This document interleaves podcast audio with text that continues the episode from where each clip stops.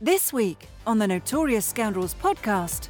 Yep, especially like when you play General Kenobi and you've got like 30 search tokens on the table anyway. Just uh, Yeah, just At 30. It's More like 27, but okay. yeah, I mean, you know, the, the difference. Tomato. is 40 aims! Welcome to the Notorious Scoundrels, a podcast focused on tactics and competitive play for Star Wars Legion. Hosted by Kyle Dornbos, Michael Barry, and David Zelenka, with Jay Shalansky, the man behind the glass.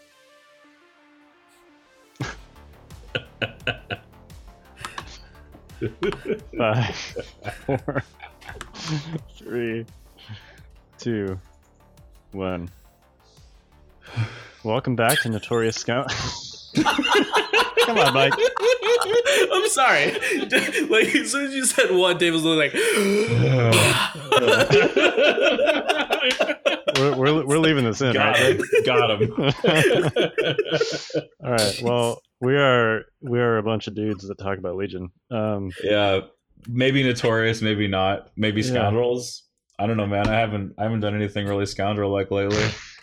I haven't really just do robbed any banks because because Yeah. apparently I can't say notorious. So, um, all right. Well, anyway, I'm Kyle, and uh, I'm here with Mike and David, "Hey, and Jay is behind the glass. How you guys doing? I I'm good. That was hilarious. That was that was really funny. I wish you guys could see all of our faces right now.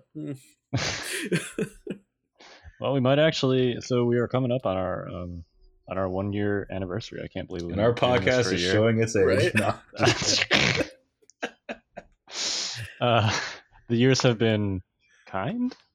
Um, no. Uh, anyway, um, yeah. So we might actually try and do like a some kind of YouTube video webcam thing for our anniversary episode, just so you can see us making faces and flipping each other off. Um, Gesticulating wildly at one another, yeah. Yeah. Gesticulating, yes. making throat cut motions and, and Shut up, dude. the- yeah. Doing the head Yeah. pat. Uh, all right. Watching Jay um, leave right. because he's just Yeah. so sick of our stuff. he's Bye, us. Jay. All right. Well, luckily, luckily the record button is Yeah. still on. Um, Well, thank So- goodness for that at least. all right. So how about we actually talk about stuff? Uh, so we're gonna hit. Um, uh, let's hit some. We're gonna hit some quick housekeeping. We're gonna do some Invader League news slash predictions. Uh, we're gonna talk about the Galactic Republic and Obi Wan Kenobi in Legion 101, and then we're gonna talk uh, to Starscream, aka Rob, um, who won an RPQ in Ohio this weekend with an interesting ATST list. ATST back on the table. So, um, but before we do all that, let's hit some quick housekeeping. Uh, so uh, we are selling mats on fifth, thefifthtrooper.com. Um, we've talked about these mats already. They are six by four mats. They come with, um, or you can buy separately, some table runners to make them six by three. Um, and they have uh, five different designs, none of which um, closely resemble Star Wars planets. And, and don't infringe on any IP you can think of. yes, and uh, they have uh, neat little markers on them to mark the center of the table, and then 18 inches across the center line, so that you can place those intercept points in those boxes without having to measure anything. Um, and they are unobtrusive. There's things like rocks and bushes, so uh, they're pretty awesome. I would suggest you go check them out if you're looking for a Legion gaming mat or uh, any other game, uh, as since they're six by four. Uh, thefifthtrooper.com. We also have a Patreon. Um, hopefully, also our first battle re- battle report. Saw our first battle report. There we go. Um, it was me and Mr. Steve McLaughlin. It was a super fun time. Uh, he uh, played Luke Sabine and I played Krennic Bossk. Um, and we're going to be doing more of that stuff and other things, um, which uh, we can do with the help of your support via Patreon. So I appreciate that. That's also at thefifthtrooper.com. Um, and uh, let's uh, let's move on to news. Welcome to In the News. So Invader League has started literally today as we're recording, Monday, the 30th of September. Hell yeah. Are you guys excited? Yes. I'm, I I'm. I'm ready. I'm very excited. Um, I was waffling on my Waffling faction choice, as you guys know. understatement, Kyle. So Yeah. there's just so many fun things I wanted to play. So um, first I asked Facebook, and they told me to play Republic, which I wasn't a fan of. So uh, so I ignored the will of the people, and I had the dis- and I had the Discord bot flip Facebook's just like, you know what, we're gonna Um, make Kyle play the only army he doesn't own. You know, Yeah, right. That's the thing. Is this is this is like essentially world's practice for me because I, I don't have a lot of time to to practice normally. Um, so yeah, I I'm not gonna I'm not gonna be playing Republic in March, definitely. So um, it wasn't super practical for me to play them in Invader. Although if the Discord bot did give me Republic, I would have honored the will of the the Discord bot. I think, but it didn't. It gave me Rebels. So um, yeah, boring. I know. That's yeah. I mean, So since you are right? playing Rebels, are you going to embrace the Tauntaun madness, or are you going to play uh, something different in your group stage games? Um, I don't know. You don't have to. You don't have to spoil it fully, but you know, just give us a hint. No, that's a good question. I I mean, we already talked last week about how tauntauns are not really my playstyle. Although um, you guys had some good insights on maybe how they could fit my playstyle if played differently. So I don't know, dude. First time you ever played Tauntaun against me, man, it was real bad for you. Oh yeah, no, it totally was. I was, I was. It was also a situation where I was trying to do too many things. Yeah. Um, and I believe you're also playing Palpatine, who we've already discussed as a good Tauntaun counter. yes. Uh, but yeah, I was, I was not doing it right. We had no idea what either of us were doing. I mean, so Palpatine's also just absurdly good. I hear, at least. Uh, yeah, I agree with you there. I um, honestly like. So I I did the the Discord bot coin flip thing on a whim. Um, and I felt like I should honor the Discord bot, but I do secretly wish that I was playing Empire so I could just do Palpatine. But it's too late. Uh, group stage has started, so um, we're gonna we're gonna roll with Rebels. You also said I couldn't win a tournament as Rebels, I think. So um, Whoa, I didn't say you couldn't win a tournament as Rebels. I had said that all of the tournaments you have won, you have won as the good guys. Um, and therefore, um, maybe they're just more your style. they might know? be. Yeah, I mean, they might be. Uh, I guess we'll find out, won't we? Yeah, we will.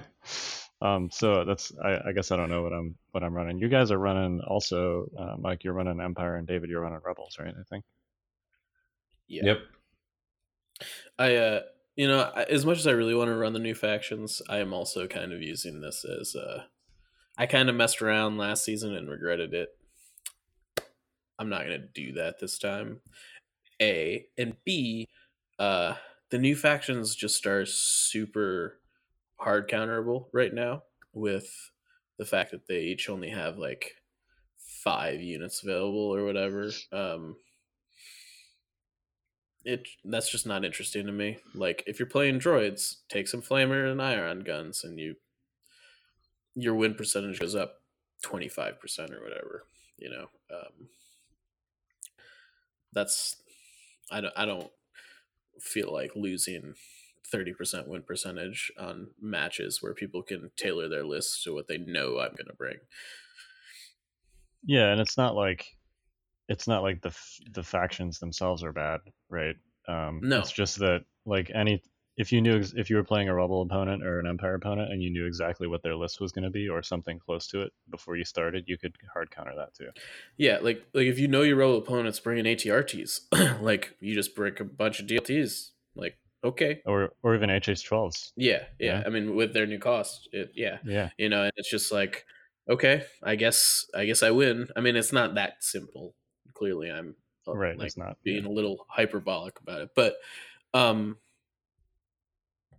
but it does significantly increase your chances of winning and being able to tailor your list to do stuff like that is is sort of there. There's a portion of that that goes on in Invader League just because you know who you're playing. Um, so Yep. Yeah, and if you're playing someone that has tendencies, um,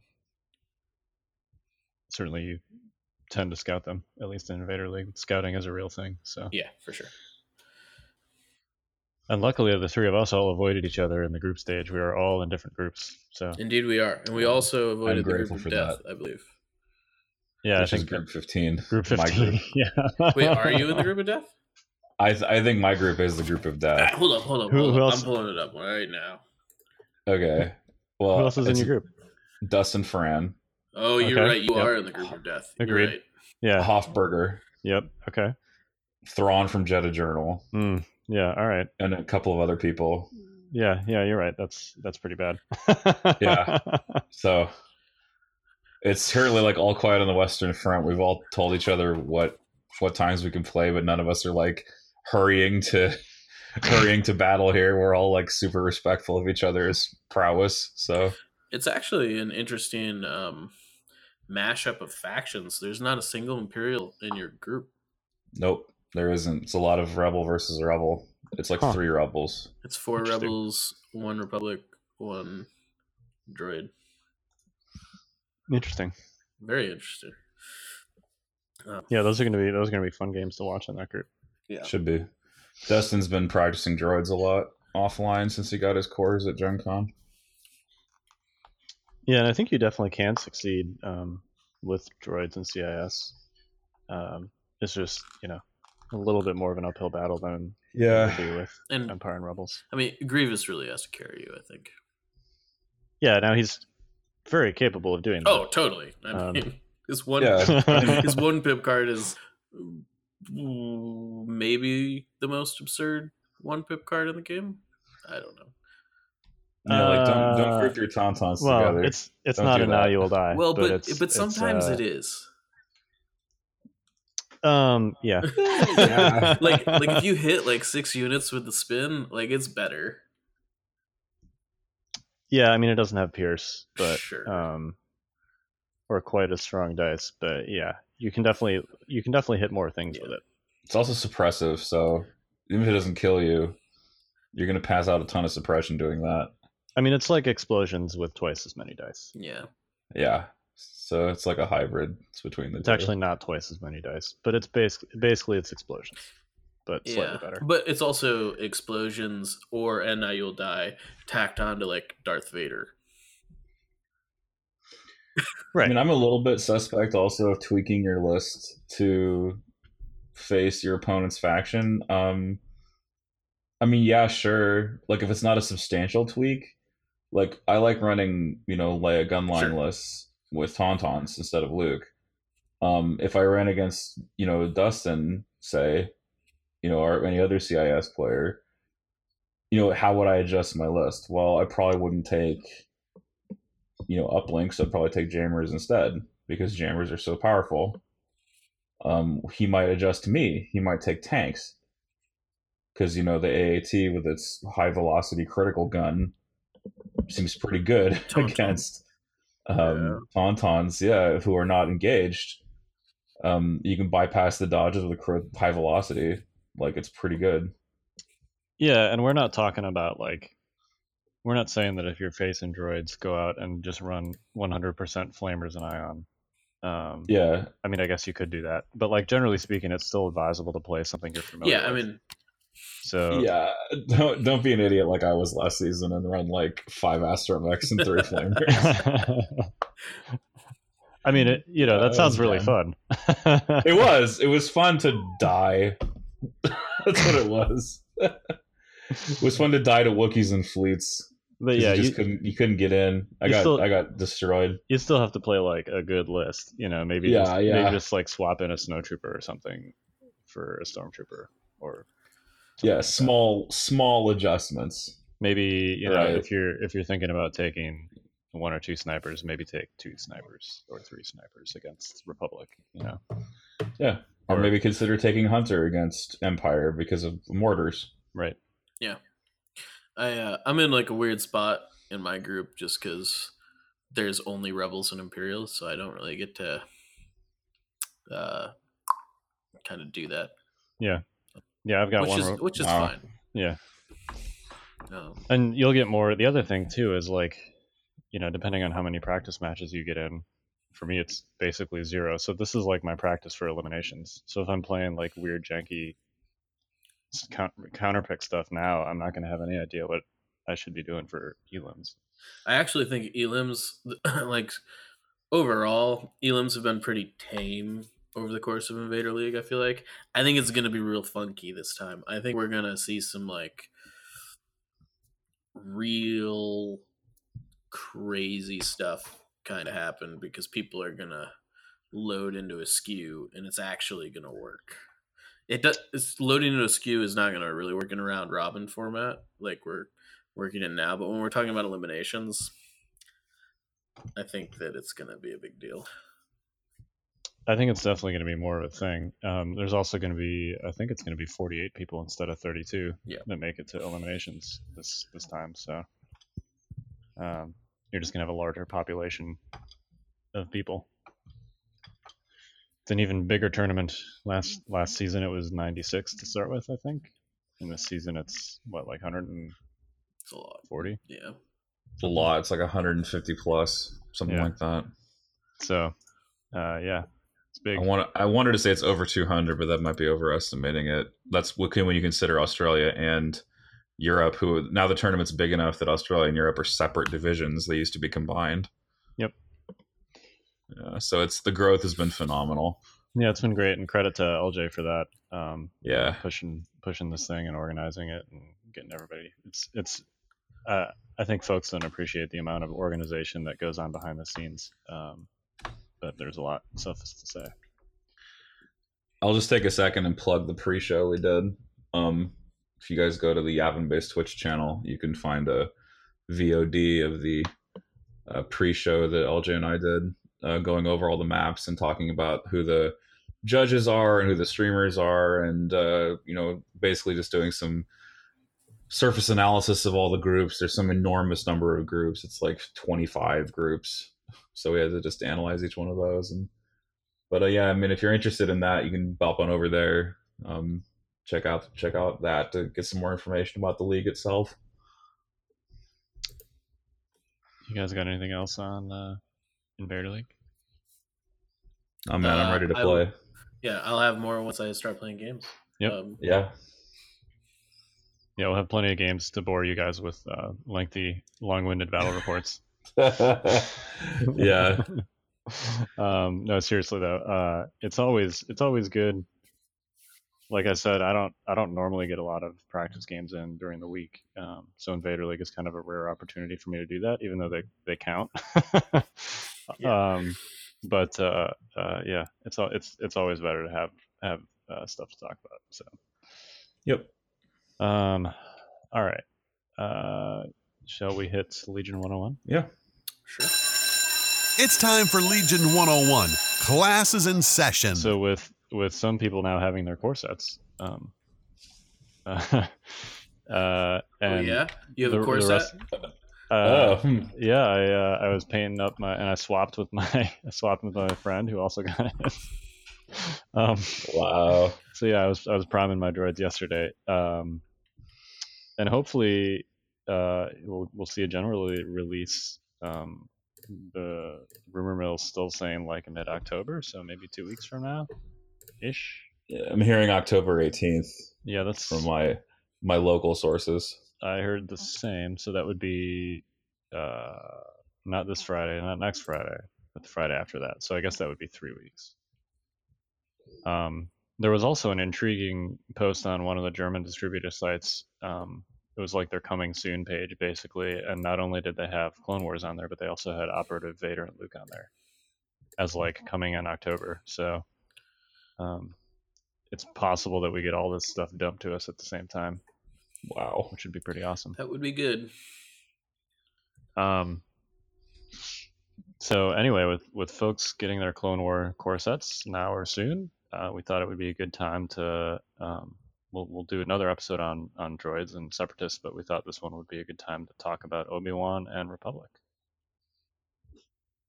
So you guys are the I'll take a I'll take a back seat in this one. You guys are the Republic experts. Um, Oh, You want to take it away? That's very generous.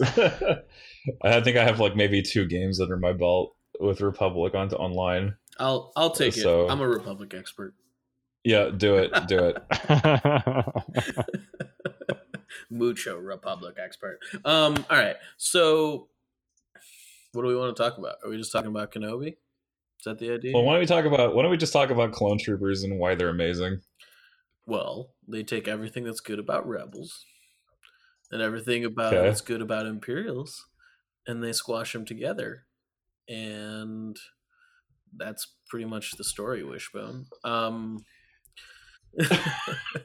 you know, I got your Yeah, reference. yeah, worry. um, yeah, I, I don't really know what else to say about that other than that they're just the best of both worlds, and they cost, you know, an extra what uh, mm, seven points over Stormtrooper. No, nine, Nine. points over Stormtrooper unit. if you're talking about Z6 clones versus DLT storms, it's 77 versus Yeah, 68. yeah, so. and I guess they're fifteen points more expensive than um, Z6 troopers, which Rebel is troopers. which is significant. Um, you know, when we're talking about clones and GAR generally, we really need to talk about the fact that um, you can't. There's a lot less room to make mistakes. Not that there's a ton of room already, but um, you've got less dudes, uh, which goes without saying. But because you have less dudes and less activations, you can't afford to really slip up. Um, and so um, you really need to. You can't just like willy nilly fire support. You can't willy nilly kind of just like run haphazardly over the board. Everything you do has to be like very purposeful. Um, and Hmm. you know, if you're giving an order to a unit, there's there needs to be a reason for it. You, you're not just giving an order a unit to a unit because you're like, oh, well, I'm gonna put an extra order on this support unit because it's there. You know, your orders in in the Republic are very, very essential to what you're doing in a way that it's that re- uh, rebels and Imperials don't really use them. Um, Imperials are starting to use them with the comms relay chain, but that's almost kind of free and gimmicky. With the Republic, you don't really have a way to gimmick yourself into extra orders. And you've really got to make sure that when you do toss the orders down, you're putting them in the correct places. Um, Well, that's that's because there's there's abilities right that are yeah, I Triggering mean, off these for face-ups. Fire support, yeah. fire support, Yeah. General Kenobi, you know, all of the all the all the command cards that Kenobi brings, and then of course fire support, and of course also, um, which speaks to you know, uh, you can't make any kind of I'm going to call it a loose move, in that it's like, well, this is a move I make, but it wasn't actually like the best move that I think about what the best move would have been. Um, is because of the the token sharing, right? You have to set up your cohesion correctly every time in order to make that work. And you just have to like you said protect your guys because you don't have a lot of them and being able to share tokens is a method that you use to do that. So you, you got to plan you got to plan out your turns. And that should be easier because Yeah, you have you- less dudes. Uh, in theory. theoretically. You, you really need to be thinking like two turns ahead a lot of the time specifically when we're talking about fire support. You need to you need to get them where they where you want to be fire supporting from like a turn early. Yeah you sort of leave them in the spot they need to be to get the token and then you have to like make a deliberate choice that says this will be the attacker this will be the supporting unit and then go from there. Yeah. Um th- there's not a whole lot of wiggle room at least at the moment with being able to be like oh i've got four core units in your face you don't know which one's going to do the thing. We're not really in a place like that um you know so. Do, you, do you guys want to talk real quick about token sharing generally, and then also specifically things like overkilling and determining when, like, essentially, like, when you can and should spend tokens is a very different calculus when those tokens belong to your entire army instead of one unit. And do you want to talk about that real quick? Uh, yeah. So, um, you know, when I guess just to elaborate a little bit more on what you're talking about there, let's let's take the shore unit because it's a little bit in in the limelight at the moment. Uh, it's not crazy to have two or three aim tokens on a shore unit between you know the one you get from the shores, veers, and like coordinated fire or something, or, or like an aim action. or an or an aim action, right? Yeah, I, I'm talking about it like it's not like a big deal. Like we we don't we don't get our apes from aiming, Kyle. yeah, Um, we just get them for free from yeah. you know Yeah. the start of the turn and stuff. Um, yeah. Anyway, continue. Yeah.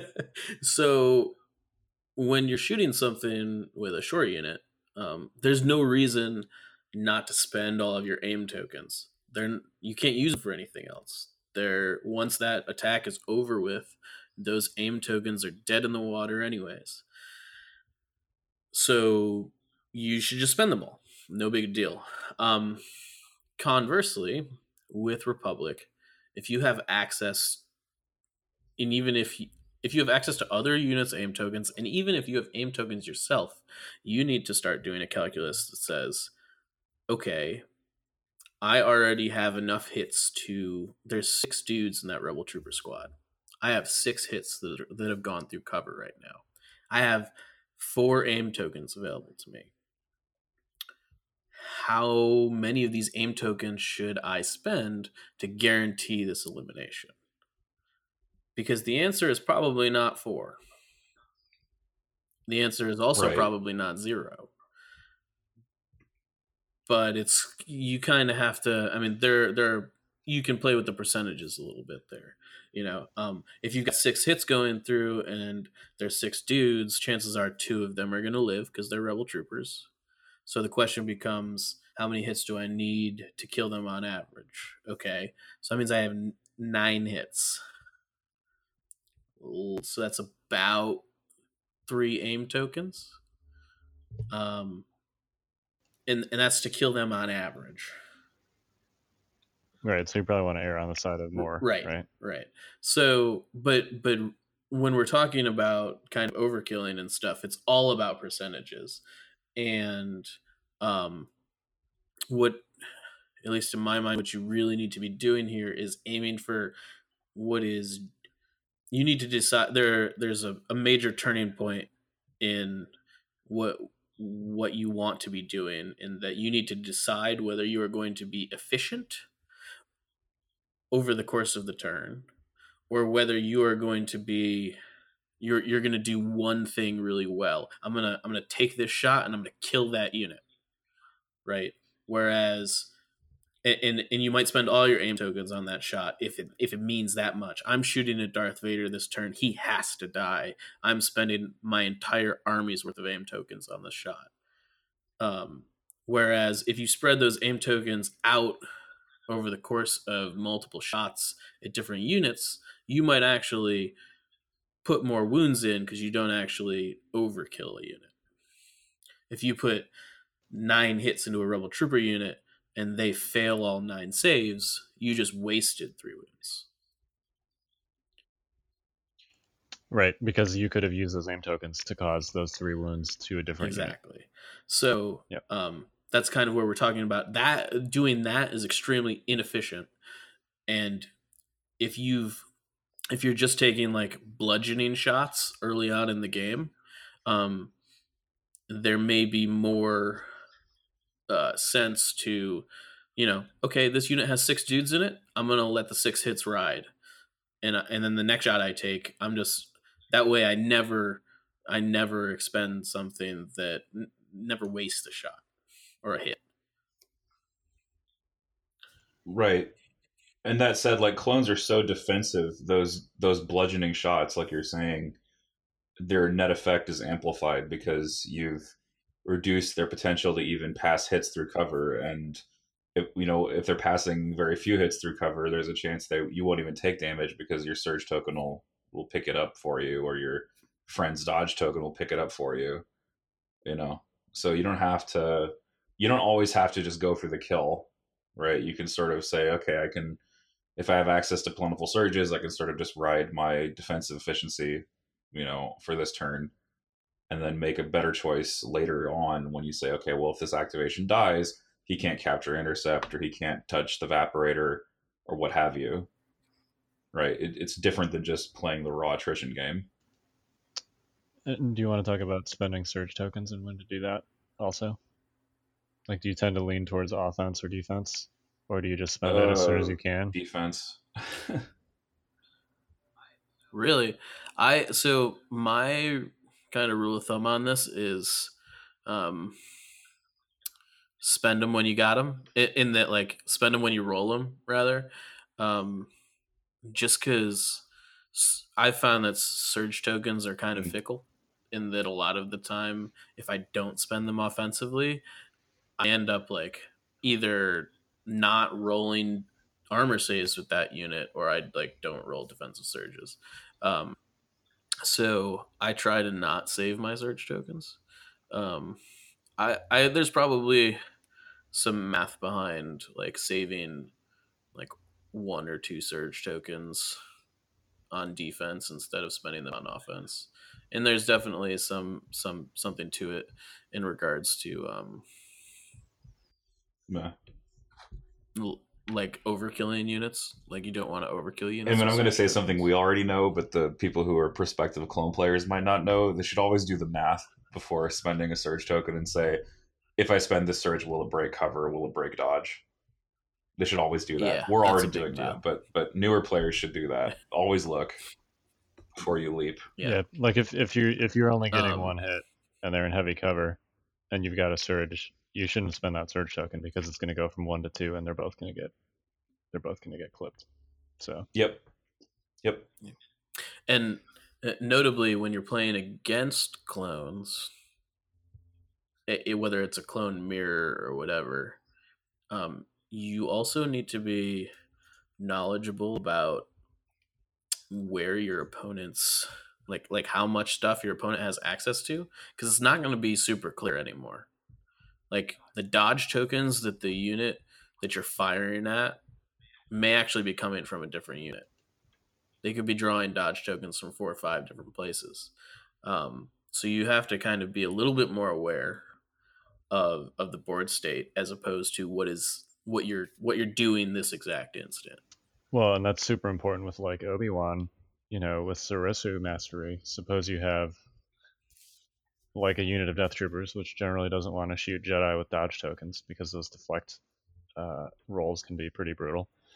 Um, you know, Obi Wan's got a dodge token, so you're like, oh, I'll just shoot this clone unit over here next to Obi Wan. Um, well, he can guardian those and spend that dodge token and deflect hits back at you still. so, um, right. keep that in mind. You know. Um, Right, but then you, of course, you run into the issue with Soresu, which is, do I really want to, you know, have my best unit taking a wound like that, even with the deflect? The answer is unless you really, really, really, really, really need it to happen, you always only guardian one. That's fair. the one, the one being the dodge token that you have. Y- yes, yeah, Right. yeah. I mean, that's that's personally how I feel about it. Um, like, don't get me wrong. There are situations where you want a Guardian three, and it's situations where like they're shooting at a box carrier, and Kenobi's not doing anything other than standing there, you know, protecting things. But generally speaking, um, right now, if Kenobi is in your army, you probably need him to carry your army a little bit. Seems thematic, right? Yeah, yeah. So why don't we? So so the shorthand for surge tokens is spend them if you got them, um, or spend them if you roll them rather. Yeah. Bird, bird, the old bird in the hand is worth is worth two in the shrub, um, and uh, uh, but like don't waste them. So Yeah, I mean, there's nothing that feels worse than tokens, especially in a clone army where you're like, oh man, I have six tokens still on the table and it's the end of the turn. Like, uh, spend your stuff, guys. Yep, especially like when you play General Kenobi and you've got like thirty surge tokens on the table anyway, just spend them. yeah, just spend them. thirty. It's More like 27, but okay. Yeah, I mean, you know. the the difference. Tomato. 40 aims.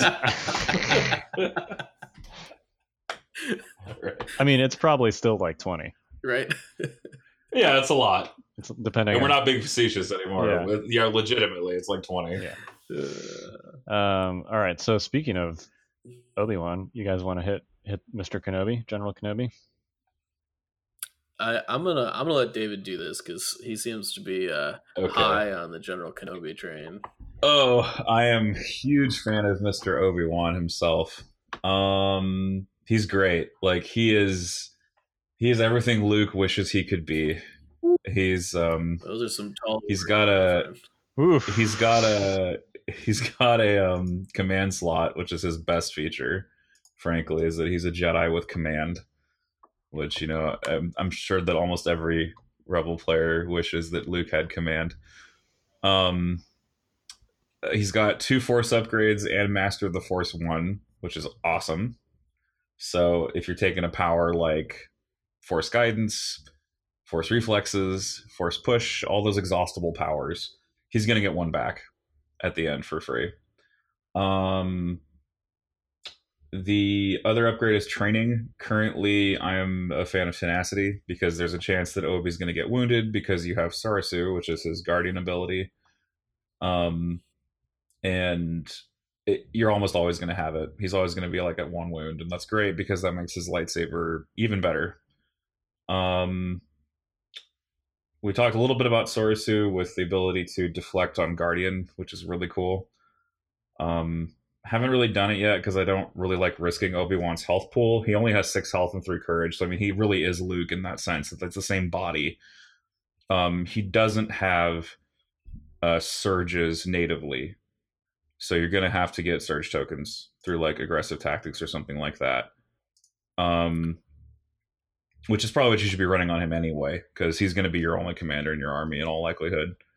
Um, so yeah, like I think my favorites so far for him are aggressive tactics, force reflexes for Soresu, force push because force push is really good, and it's still ten points. so why don't you just take it? Um, and tenacity. Uh, that's how I would run him currently. Um, reflexes you can try swapping for guidance if you like more surges, or if you're running like you know things that don't really get surges natively, like say BARC speeders, or if you feel like surges are just good. I think the dodge on Obi is probably better, just because it's a little bit more flexible. and it works with with Um, his guardian and Soresu also. Right. And while he doesn't have offensive surge natively, he does have critical two on his lightsaber. He- so he, he basically has crit surge. he basically has crit surge, yeah. So you got that. Um, you got impact two, you got pierce two. So it's it's it's a Luke saber with slightly less consistent dice, but he's got two reds, so he's gonna get those in there. You, well, you, I mean, it's, a- it's okay. Hmm? you you've got a better you've got a better chance. It's it's a higher floor, lower ceiling, so you, you've got a Right. like it's going to tend towards more quote unquote average results because you're mostly going to get hits on those reds, but you're less likely to get hits on the whites. So whereas you know Luke Saber, like you've got a basically equal chance of getting one hit as you do six. Uh, it's going to be much closer to the mean mean Right. for um for Obi Wan. I prefer much closer to the meme myself, but okay. Um Hello I mean, there. to- no, but seriously though, Tenacity also But- makes it so much better. oh yeah, Right, because it's now now it's three reds. So I mean, it, there's a very very low chance you'd ever bottom out and roll like one hit. You know, extremely low. Um, and Pierce two, you know, you're gonna get that. You're gonna get that Pierce when you swing.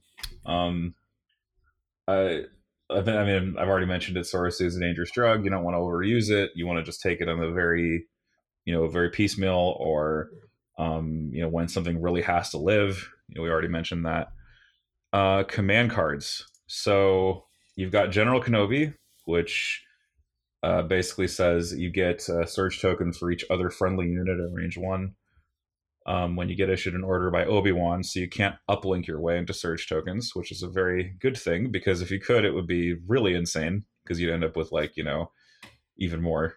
Um, but still, it can generate a huge number of surges when your army is in proximity of each other, and clones are like to kind of ball up anyway because that makes sure the the token sharing network is fully established. Um, but you can uh, get a little creative with it. You can go ahead and say like I've got these central clone units that are going to be my order targets, and then those guys can feed the rest of the army from those central positions. Uh, usually, what I do is I like to take a DC 15, plop it in like a central place, and then have it be the the target, and then it shares to all the short range squads in front. Um, because I, I usually run like a, I've been trying like a three by three where you do three DC 15s and three Z6s. I think I might tend towards a two DC 15, four Z6 spread with my clones when I do that. Um, but yeah, I mean, it, it essentially gives your whole army like death trooper status when you do this because there are so many surges and and just about every hit is gonna is gonna be or any, every surge you roll is gonna get converted.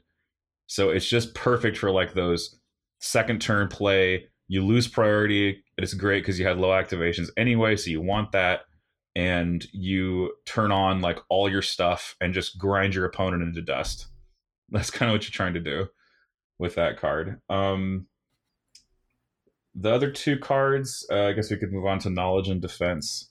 Um, I haven't found a whole lot of use for this card. Basically, it just gives Obi Wan a giant dodge stack. Hang on, hang and that's the big thing. on.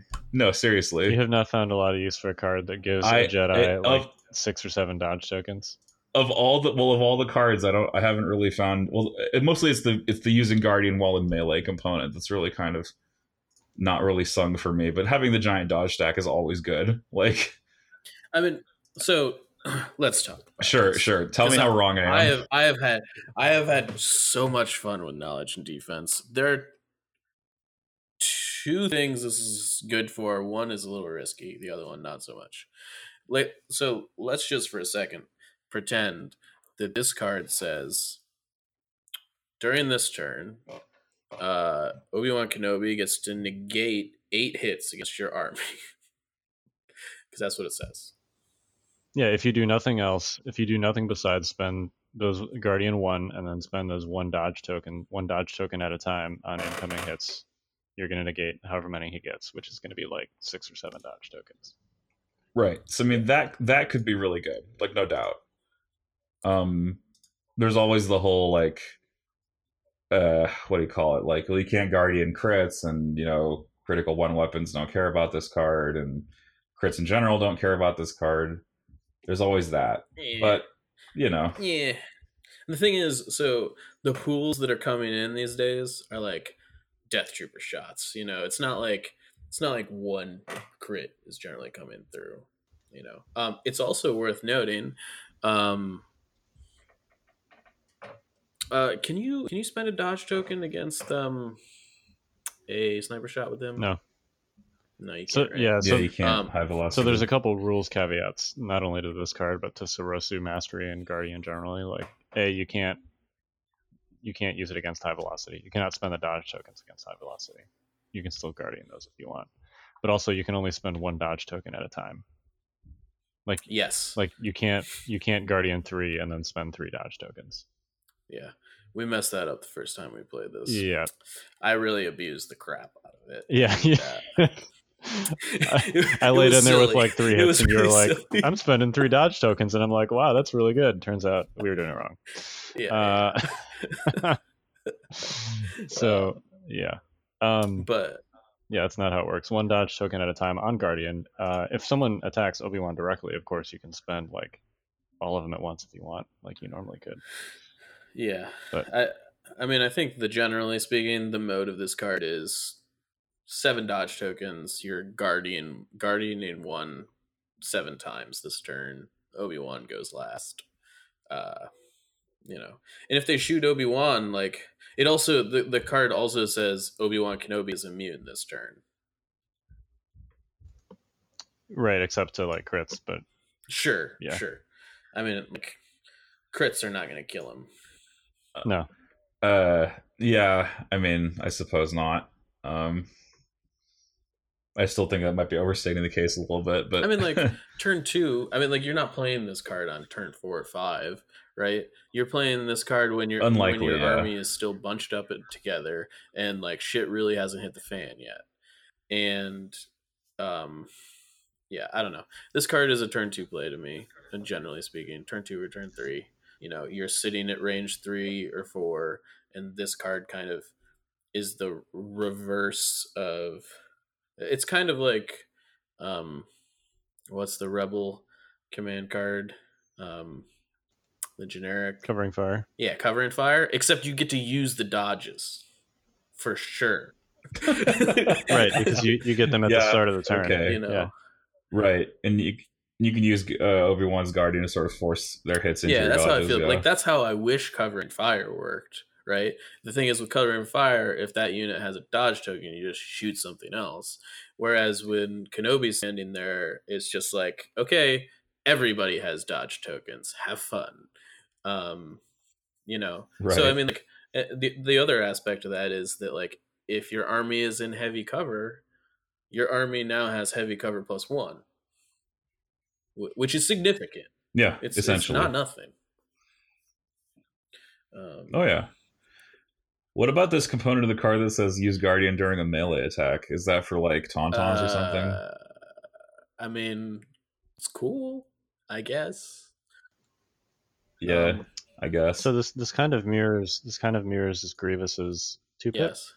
because Grievous's two pip gives Guardian two core units and you can use it in melee.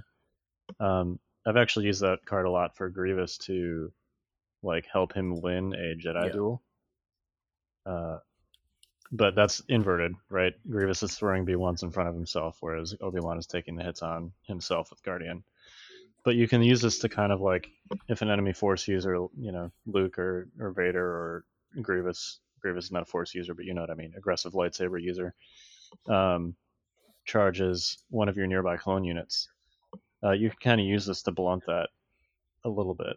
Um, a because you can spend those dodge tokens. Uh, B because Soresu deflects in melee, so they, you know, that um, Jedi or whoever uh, who's probably Pierce immune risks wounding themselves on that attack if they're attacking your nearby clone unit. Um, and also, you know, Obi Wan is Pierce immune, so you're transferring you're transferring those those piercing hits from a unit that is not Pierce immune to a unit that is. Well, it's it's not quite that in practice though, because like they're just gonna pierce the other unit still. Well, right, because probably they're getting more than three hits. Right. You know, if like if they're getting four or five hits, they're gonna they're gonna be spending at least one point of pierce on the unit itself there. I mean, if they only you know jumped in there with Luke and only got three hits, um, that weren't crits, like this was fantastic, right? Yep. But I the it seems like a little bit of a wishful thinking mode for this card. I think. Yeah, it just you know it potentially helps to like blunt blunt a melee charge by a, a piercing unit. Yeah. Um, in a situation like that. But yeah, you just like any other guardian situation with Obi Wan, you don't want to overuse it because he is generally more valuable than what he's pulling wounds from. So For sure. unlike Supreme Commander with Grievous, which is hilarious and awesome when you can just throw B ones in front of Grievous. Here, have six points. Congratulations. I mean, you can just see him literally just grabbing the B one next to him and tossing him at the his opponent. Yep. Exactly. Speaking of uh, tons of B ones and, and battle droids, uh, this card art on Hello There Yes, is it is. amazing, and that's Obi Wan's Mhm. one pip. Hello there. Hello Which there. is, in my opinion, his best command card by a lot. Yes. Primarily for the first line, Obi Wan Kenobi gains nimble. Uh, I actually, I'm not sure. I you go. For, It's like, come on, that's I, I don't think that's the best part about this command card. Okay, okay, okay. Well, the, gaining the standby Yes, is of there you course go. amazing. There you go. That's the literal Yeah. words you took them out of my mouth. Um, this is Son of Skywalker plus some in disguise most of the time. Yeah, Um, it is. because generally speaking, when you play this, you're already in melee, which means that standby is generally not going to get knocked off you. Um, Except you got to be careful about force push and Jedi. there's some caveats to that for Yeah. sure. Um, but if you're playing against Grievous, I- like that's not going to happen probably. Um, you know, Right. I, I think those are literally the two things: force push and Jedi mind. Yeah. I mean, like there's there's some corner cases like Jyn Erso hitting you with her stun baton and Yeah. like stuff like that. But but overall, um, I don't think you need to play hello there to win. Pro- probably not. probably not. Tenacity to Obi Wan probably Yeah. just wins straight up. well, um, here's another interesting thing though. It's a one pip, but you don't want to use Obi on the one or at the first at the first uh, activation because you don't get the chance to use your standby yeah, if you I think that that's fine. yeah, yeah, I mean it's just it's just a little bit. It's not your usual one pip for sure. The thing about it is that you play a one pip and you're like, okay, I'm gonna take a standby token. I'm gonna take like one or two aims, and then I'm taking like somewhere between one and four dodges, right? So yeah, like, if I can get my whole opponent's army in range. yeah, I mean, uh, generally speaking, if if you're not in range of the opponent's whole army, it's one standby, one aim token, and then the rest are dodges. Um, right. you know and that is more than enough like he doesn't need to go first because whatever's attacking him first is not going to kill him Yep. it's actually Um, kinda- Yeah, and if, and if the guy he's in melee with attacks him, he doesn't lose a standby unless it's a suppressive melee. right that's you know Yeah. So- just like that's Jyn basically. and Right, that's the Jyn. other thing is that like if anything activates around him he just murders whatever he's in melee with and then you go Yep. Yep. Yeah, and then he's free to go. Yeah. Um, so uh, one other rules nuance with this card is as far as nimble is concerned. Um, nimble only procs when you are the defender. yeah So Ah, uh, bear in mind you cannot use that dodge token and nimble together with guardian. this was another thing we Uh, screwed up sorry kyle it i is. really i really Yeah. took advantage I think I think I still won that. yes game. you did shut up because Grievous is awesome. Um, anyway, uh, so yeah, it's it's a great card. Um, my my struggle with this has been, uh, I mean, it, it's a late game card because it's not going to be generally until then that Obi Wan is actually like in the middle of your opponent's army, because he spends the first part of the game basically keeping your clones alive, which is fine. That's how he that's how he rolls, right? That's perfectly thematic.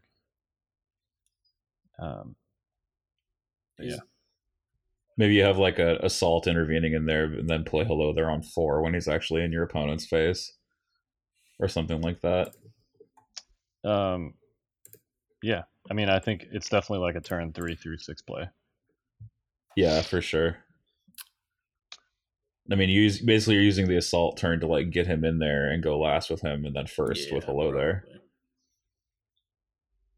Ideally, you're gonna like double move, force pull something into you, and then play hello there on the following turn to get your standby going. If you haven't played with Force Push on a user with Master of the Force, let me tell you, it's good. Yeah, he's got he's got speed two and jump one. Also, hot take, it's hot take right there. Yeah, Well, I force mean, push I is good. like, yeah, Free mm, refreshing force you know, push. It's it's pretty good on Luke, you know, and Luke uses it what once, maybe twice a game sometimes. Um, it's just so much better on a user that has it every single turn. It's just you know, I don't know. yeah, and unlike That's Vader, the other thing, speed you two. know. I mean, I mean, not unlike Vader. Vader is now also speed two. Kyle, God, That's true. jeez. He doesn't. He he doesn't has have. to He doesn't have He doesn't jump have jump. Yeah. but you know, Yeah, Yeah, man, Obi Wan's insane. Go forth I mean- and conquer. like, just don't get just don't get killed on your way in. That's all. so here's a question for you guys: If Obi, let's let's live in like La La Land real quick Sure. here. If Obi Wan Kenobi was had the faction Rebel Alliance, would you just always take him over Luke Skywalker? One hundred percent. Or OG, OG Yeah, Luke. One hundred percent. Yes. Uh, I mean, Yeah, I- I, think so I- too. the I fact of the matter is he doesn't, right? And he fits into. No, Yeah. I, I'm being hypothetical here. Clearly. I mean, for fifth. No, like if you I just Yeah, I mean if you if you put them side by side, yeah, of course. And and that's how it should be. Obi Wan was eminently a better Jedi than Luke could ever hope to have been. Yeah, I, I, what I'm, all I'm trying to do here is frame people's perspective. But yeah, he's uh, uh, better than Luke Skywalker. Unfortunately, Rebels can't take him. So, but yeah, like you said, putting it into perspective a little bit. He's he's strong. He's good. He's very good. And thematically, maybe try running Obi Wan Kenobi and Luke Skywalker together, just for fun. Yeah, why not? And there's no reason like I mean we talk about competitive a lot. Clearly that's what this podcast is about. But um you know, one of my favorite things about like uh, some of the other war games that we play is that like there's like narrative scenarios and stuff. There's no reason that you can't like put those two units in an army together and have some fun on like a Sunday afternoon or whatever. So Yep. All right. Well, uh, should we should we launch into our interview with with Mr. ATST himself, Starscream? Yeah, let's talk to the guy. yes, do it. Pew pew pew pew. And we're back with uh, Starscream. Uh, what's up, man? How you doing? What's going on, guys? So, so I have two questions for you. The first is, are you really Eric Reha? No, definitively not. Can, You- can you're we like hear an a- impression? Ah. All right, No. you can't do Christopher Walken. He's not. no, I he's could not- not do not walking at all. All I right. could not do walking at all. I could just do natural Reha voice. You're you are the, you are the Eric Reha impression. Yes. Um, so so uh, we know you as Starscream on the Discord. Do you have like a, a real name, or or everybody just Uh, Rob. Starscream? Okay. Rob will be Rob or Starscream, whatever, whichever you prefer. All right. Cool. Rob is is um, one syllable less, so I think That'll stick work. with that. Um, do you want to tell us a little, briefly a little bit about uh, your who you are, what you do, your why you love Legion? Um, maybe a little bit about your local scene briefly. Um, my local scene for the most part is TTS. Uh, There Okay. is a local store that runs a monthly game uh, that I try to hit as often as I can, but a lot of time it interferes with real life. Um, so most of my Legion games come on TTS. I hit the local maybe every three or four months. Um, uh, and then theme was the biggest reason. This is the first real miniatures game I've played competitively. I dabbled in X-wing, but just at home, never in an event. Um, this was by far the first tabletop competitive game I got in, which a large part of the appeal was the theme and not having to clip sprues, which that is quickly coming to an end. Rip. So, so I guess you're not playing droids then. no, I'm a one faction only guy. The best faction for all you nitpickers out there. Correct. Also, Can you which- trans? and- Mm, sorry. No, go ahead, David. This is this is an important. Okay. question. Can you transform into a giant killer robot jet? uh, no, but I can transform into a giant chicken walker robot killing machine. Because you just love playing the ATST so I much. love the ATST. Speaking of ATSTs, tell us about this list that you've been rocking at this uh, RPQ. Um, so I went through a couple different versions of it. The first version was Veers Bossk, uh, ATST, Shores, etc. And then uh, through testing and talking to some people in a Discord, uh, I switched it over to Krennic, uh, ATST, Double Shore, Double Mortar, uh, DLT Stormtrooper Squad, and a lone uh, Sniper Strike team. Uh, the biggest reason for the switch to Krennic was Tauntauns. And you feel like he's a good um, tauntaun counter. Uh, yeah, his command cards uh, work extremely well against Tauntauns. Deploy the Garrison was clutch uh, in both the games that I faced Tauntauns to stop them from getting in, or at least make them think before they came in. Um, do you want to talk about how the so the you've been an ATST player for a while. Um, now it is both cheaper and also has access to some new tools uh, between the Hammers pilot and then soon um, link targeting array. Do you want to do you want to talk about how that how you you what build you use for the ATST and how it functions in your list? Uh, yeah. So this uh, key factor for this was LTA was obviously not legal yet, so that was not um, built into this list. But I am very pro on the Hammers pilot. I like them a lot better than the AIM pilots. Uh, so the ATST was kitted out with the Elite Armor Pilot, the Twin 88, and the Mortars. Um, and essentially, the gist of the list is Entourage of the Death Troopers, uh, throw some mortars on the shores, and then the mortars have the relays, like you guys have talked about a number of times, uh, to bounce the orders around. So essentially, both shore squads, the DTs, and the ATST has a face up order token every single turn except for the VA round. Um, and that just for, tho- allowed me for to those hold that aren't for go those ahead, that sorry. aren't uh yeah just for those that aren't hot on the uh on all the discord acronyms it's voracious ambition Ah, yes. Yep. Uh, and then even Yeah, on the continue. VA turn, you have pretty decent order control. You might not necessarily get everything that you want, but your bag's cut down a lot. So, um, but that's the gist of it. Get the free aim tokens on the shores, uh, and then you have the activation control over the ATST to either save it for the very end, or if an opponent makes a mistake and leaves something in the open that they shouldn't immediately activate it to punish. In your games, do you track how many kills the ATST makes? I do not, though I probably should. you I'm just you can- curious. It's sorry, it seems so powerful now with these new tools.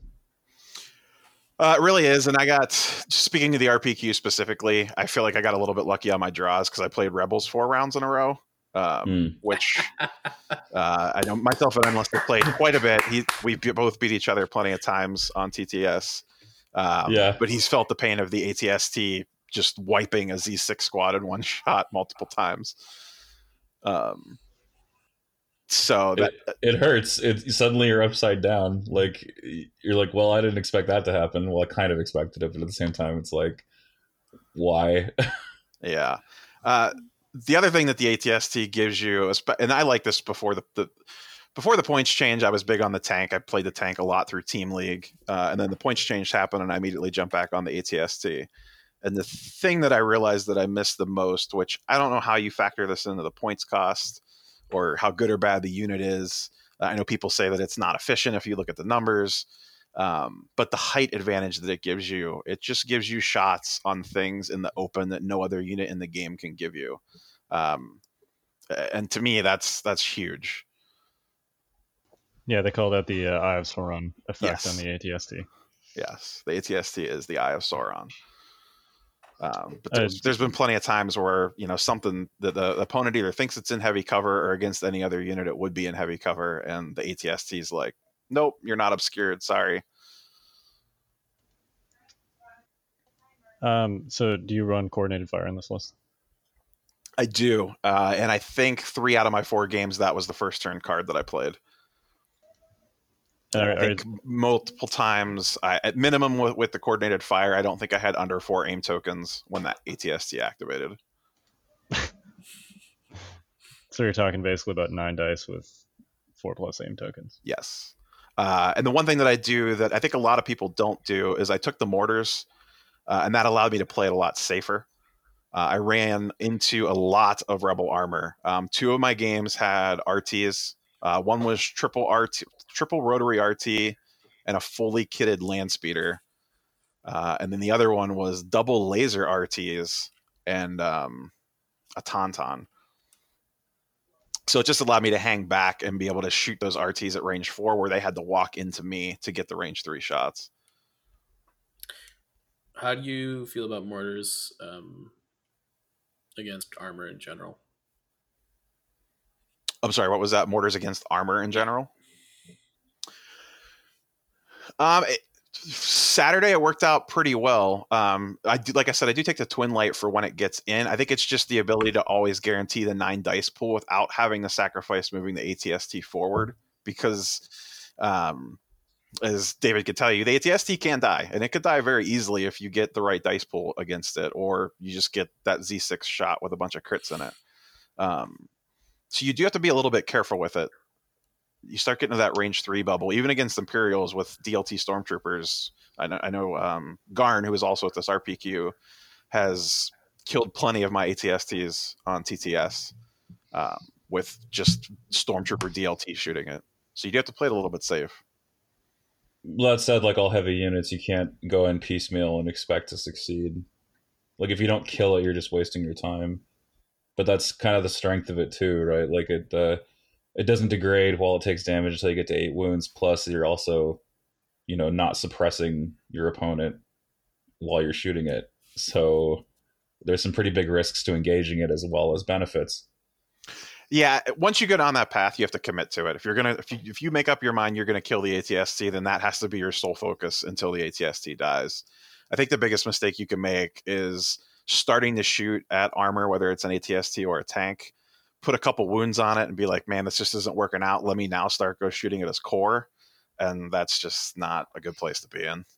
You know, it's it's literally been a year since we've had this conversation, competitive Legion, because I'm remembering back when you know during old KP and like post uh, Gen Con 18, this was the conversation that was being had.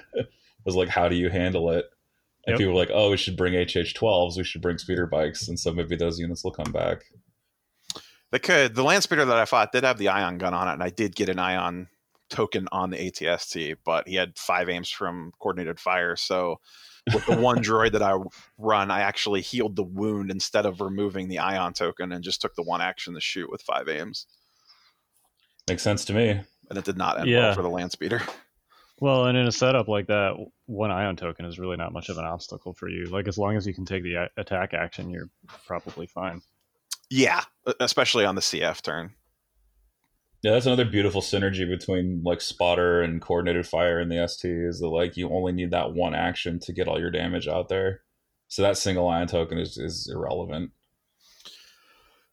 Yeah, for sure. Especially with the just the one astromech. I basically took it less so to actually heal it because healing two wounds isn't like the end of the world. It was more just in case someone did run some crazy ion shenanigans. Um, because you never know at a local. You get all sorts of crazy skew lists. You never know what you're going to run into. Yeah, I mean that's a great that's a great uh, thing to say because we heard there was this uh, this really cool list in your at your event that was like uh, some sort of three ton three veteran Mark II thing that was going down. You want to talk about that? Yeah, so that's the list that I played in the finals. Um, he was running, I don't know the exact list, but it was Leia, triple vets, triple Mark twos, single sniper, triple tons with com jammers. Um, one of the vet squads had the heavy weapon, and they all had HQ uplinks and com relays. Uh, so essentially, what his uh, primary tactic was was to play Leia's one pip, uplink all the Mark twos, and use the orbital bombardment and fire support every single shot. Which, if you could pull it off, can be decimating. And then he follows it up with the Tauntaun Rush. Um, so I deployed extremely far back. It was an AP, and I stayed in the corner of the map and and essentially stunted that from the start um, and forced him to come into me. Yeah, it, I mean, there's like if if that turn one uh, triple uplink coordinated bombardment play, like if your opponent doesn't give you those shots, it, it seems like there's not a lot of meat to that list. You know, if you can't land that wombo combo on the first turn. Yeah, and he didn't end up getting off Leia's one pip until turn six, and he didn't actually take a shot with the orbital bombardment. He just played it for the one pip to get Leia on the center KP. But at that point, it really didn't matter. Um, so yeah, I know that that list concept has been kind of a fad that's been floating around. But for those that like, for those that are running up against it, um, if you kind of just be patient, you know, like it, so it telegraphs itself, right? The list is going to have three MK2s, Leia, and a bunch of uplinks in it. um, if if you run up against that, just do what just do what Rob did. Um, deploy back and make sure that you know he's not getting those shots on the MK2. Know that it's going to be about like eight inches forward from his deployment zone because you can. I assume those vets had recon intel on him Yeah, and it was recon intel plus advanced positions, so he was he was basically had his whole army camped on the middle KP essentially from the start of the game. Like his Mark twos were Wow. in uh, the the middle KP was essentially like a double barricade, uh, and his MKs were in there right from the start of the game. So it was me waiting for his. He sent his tauntauns in. Uh, it was me spending a couple rounds cleaning up the tauntauns and then slowly starting to force my way into his army. Uh, and the first thing I did was pick off the Mark Twos as best as I could, and he only had one Mark Two left towards the end, and that like broke up the synergy of his list essentially. So um, I want to talk. Just go back to your list real quick. Um, are you? So you are also participating in Invader League, right? Yes. Is this? Uh, you know, I don't want to give too much away to your opponents, but are you going to be rocking something similar for Invader League?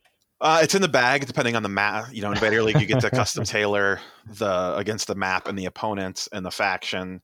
Um, so it's definitely towards the top of the list, and it'll probably something that will see the table again for sure.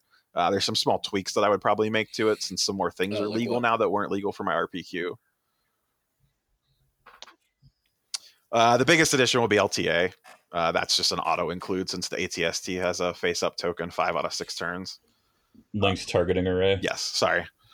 Uh, and then I would like to get binoculars on Krennic, but I don't know what I would have to cut to make that happen. To get uh, link targeting array in, I would probably cut. I have hunters on the Death Troopers currently. I would probably cut Hunter for the LTA since it's a guaranteed aim five out of six, whereas the Hunter may or may not trigger. And then binos, I might have to cut mortars, but I don't know if I want to do that yet because the mortars. I think I shot more with the mortars in four games than I did with the twin light, to be honest. This seems fair. It's a good way to economize Krennic too when you think about it, because like, what's he doing back there for like the first you know few turns? Uh, the only time he really did anything is shoot at Tauntauns when they got remotely close, and that was like maybe two actions throughout an entire you know four game tournament. Yeah. So now you just give him a job Yeah. binos. You know he can hand a name token off to the DTS or the uh, ST or the Shores or whatever I think needs one at the time. Awesome. Is there anything else? Um, so you, you said you are an Empire player. Is there anything else uh, about Empire that you're excited about in the next few months besides link targeting array? Uh, the thing that also felt really good. This was the first time that I've played a bunch of games in a row since the points changes. Uh, Death Troopers feel real nice right now when you don't have to worry about snipers. I lost Wait. one Death Trooper model the entire day. One? Whew. Oof. One model, and it was in the final game. So, uh, how many? So you faced four rebels. How many of them had more than one sniper? Zero. list? I think I So- saw one sniper in the final game, and that might be the, actually the only sniper I saw all day from Rebels. Yeah, so actually, we've been talking about this on the cast a little bit. Um, snipers are still good people, like especially important for rebels because of this reason. They Yep. They buff snipers and then everybody takes them off the Um. I don't I don't know that it's I don't know that it's a buff, but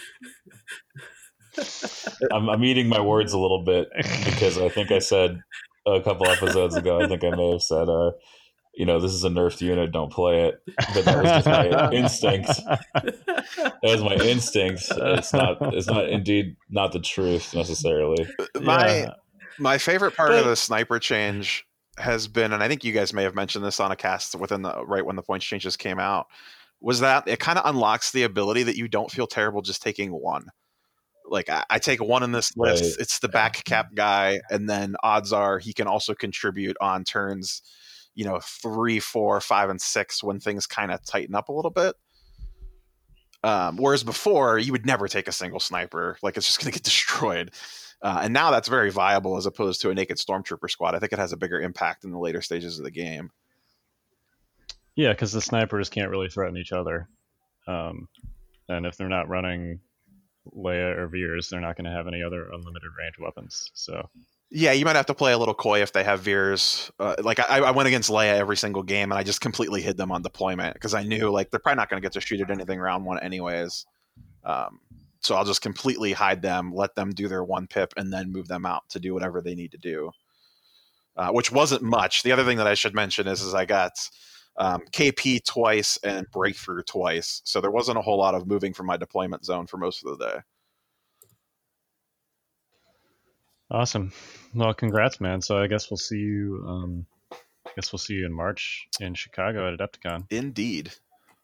Are you? Did you send um, uh, Garnanina a picture of you with with the trophy? Uh, I I posted one in the Discord, but I did not send one to him specifically yet. Um, he had a fairly good day until he was playing a very recon intel heavy list and ran up against the uh, triple mark II list that we previously discussed. yeah, I think he said he um, didn't quite appreciate quite how it worked, and he did the coordinated fire recon intel forward thing, which is probably about the last thing you want to do against that kind of list. Yeah, it did not end well for him. He walked up to my table about 45, uh, 40 minutes into the round, and I just looked at him and go, "You won already?" And he went, "I'm out. I'm heading home." Yikes. Well, I'm sure that's. I'm sure he's not going to let that happen to him again. Probably not. All right, uh, you guys got anything else for Rob? no. Rob, you No, got anything? man, I'm good. I lo- I'm gonna look forward to uh, playing uh, playing you again, maybe an Invader League single elims if we both make it. I have Kingsley in my group, so I only have one spot to fight for, so I don't know what's going to happen. Are there so maybe I missed the memo on this. Are there two spots in every group that are getting out? Yep. Yeah, unless you have Kingsley in your group, then you only have one. Oh. Sure, But sure. yeah, in sure. theory, in theory, there's it'll two per group. In theory, I only have one in Okay. mine. I I assumed that, that it was only one getting out and then everybody else was essentially fighting for wild card slots like last time. But No, last season two got out. I apparently am wrong.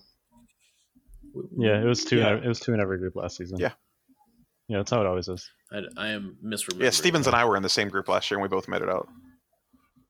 Gotcha, gotcha. Yo, so speaking of Stevens, um, did you tell him to bring a tank to a certain tournament this year? Nah. I did not tell him. I said, you know, I suggested myself and I believe Ellis both. It wasn't just me. Okay, all right. Uh, I just want you to know that I showed up to that tournament and he was like, like standing there staring at the table, and he was just cursing you. out. He was I suggested. I did not force. I did not. I don't even know where he lives. I did not drive there and place the tank in his bag. I said, "Boy, those look like good tank maps," and, and I said it wouldn't be a bad idea, you know. And then he made that choice on his own. Uh, yeah, then, it, then it turned out you were living rent free in his head. Yeah, who knew? right. all right. Well, thanks, man, and uh, good luck. Good luck both in Invader League and um and also in March at Adepticon. Thank you, you gentlemen. Thanks for coming on, man. Yep, no problem. Good luck in Invader League to you guys too. All right, so that was our interview with the illustrious Starscream, aka Rob, or is it Rob, a, aka Starscream? We'll never Um, know. Yep. Uh, and uh, I think that's all we have for this week. Next week, um, I'm sure we're gonna have some Invader League games to to drone on about, and uh, um, should do maybe we'll have Separatists. some. Okay, yeah, we could. Yeah. I'm, you know, I could all talk all day about separatists. Um, I would love to hear that. now they're the new rebels and they're bad. You shut your mouth. yeah, I look forward Um, to uh, reporting your first loss. uh, um, no, I'm I'm really excited about them for various reasons. As soon as I saw that they were on sprue, I'm like, that's what I'm playing. And then, as it turned out, uh, the they're pretty awesome on the table too, and they fit my my play style because I can have full control of everything, um, which is what I like. So He's not a control freak. We promise. only only on the six by three, really. Um. All right, we should land this plane before it crashes. Uh, I think it already has. All right. Well, we are the notorious scoundrels. I'm Kyle. I'm Mike. And I'm David.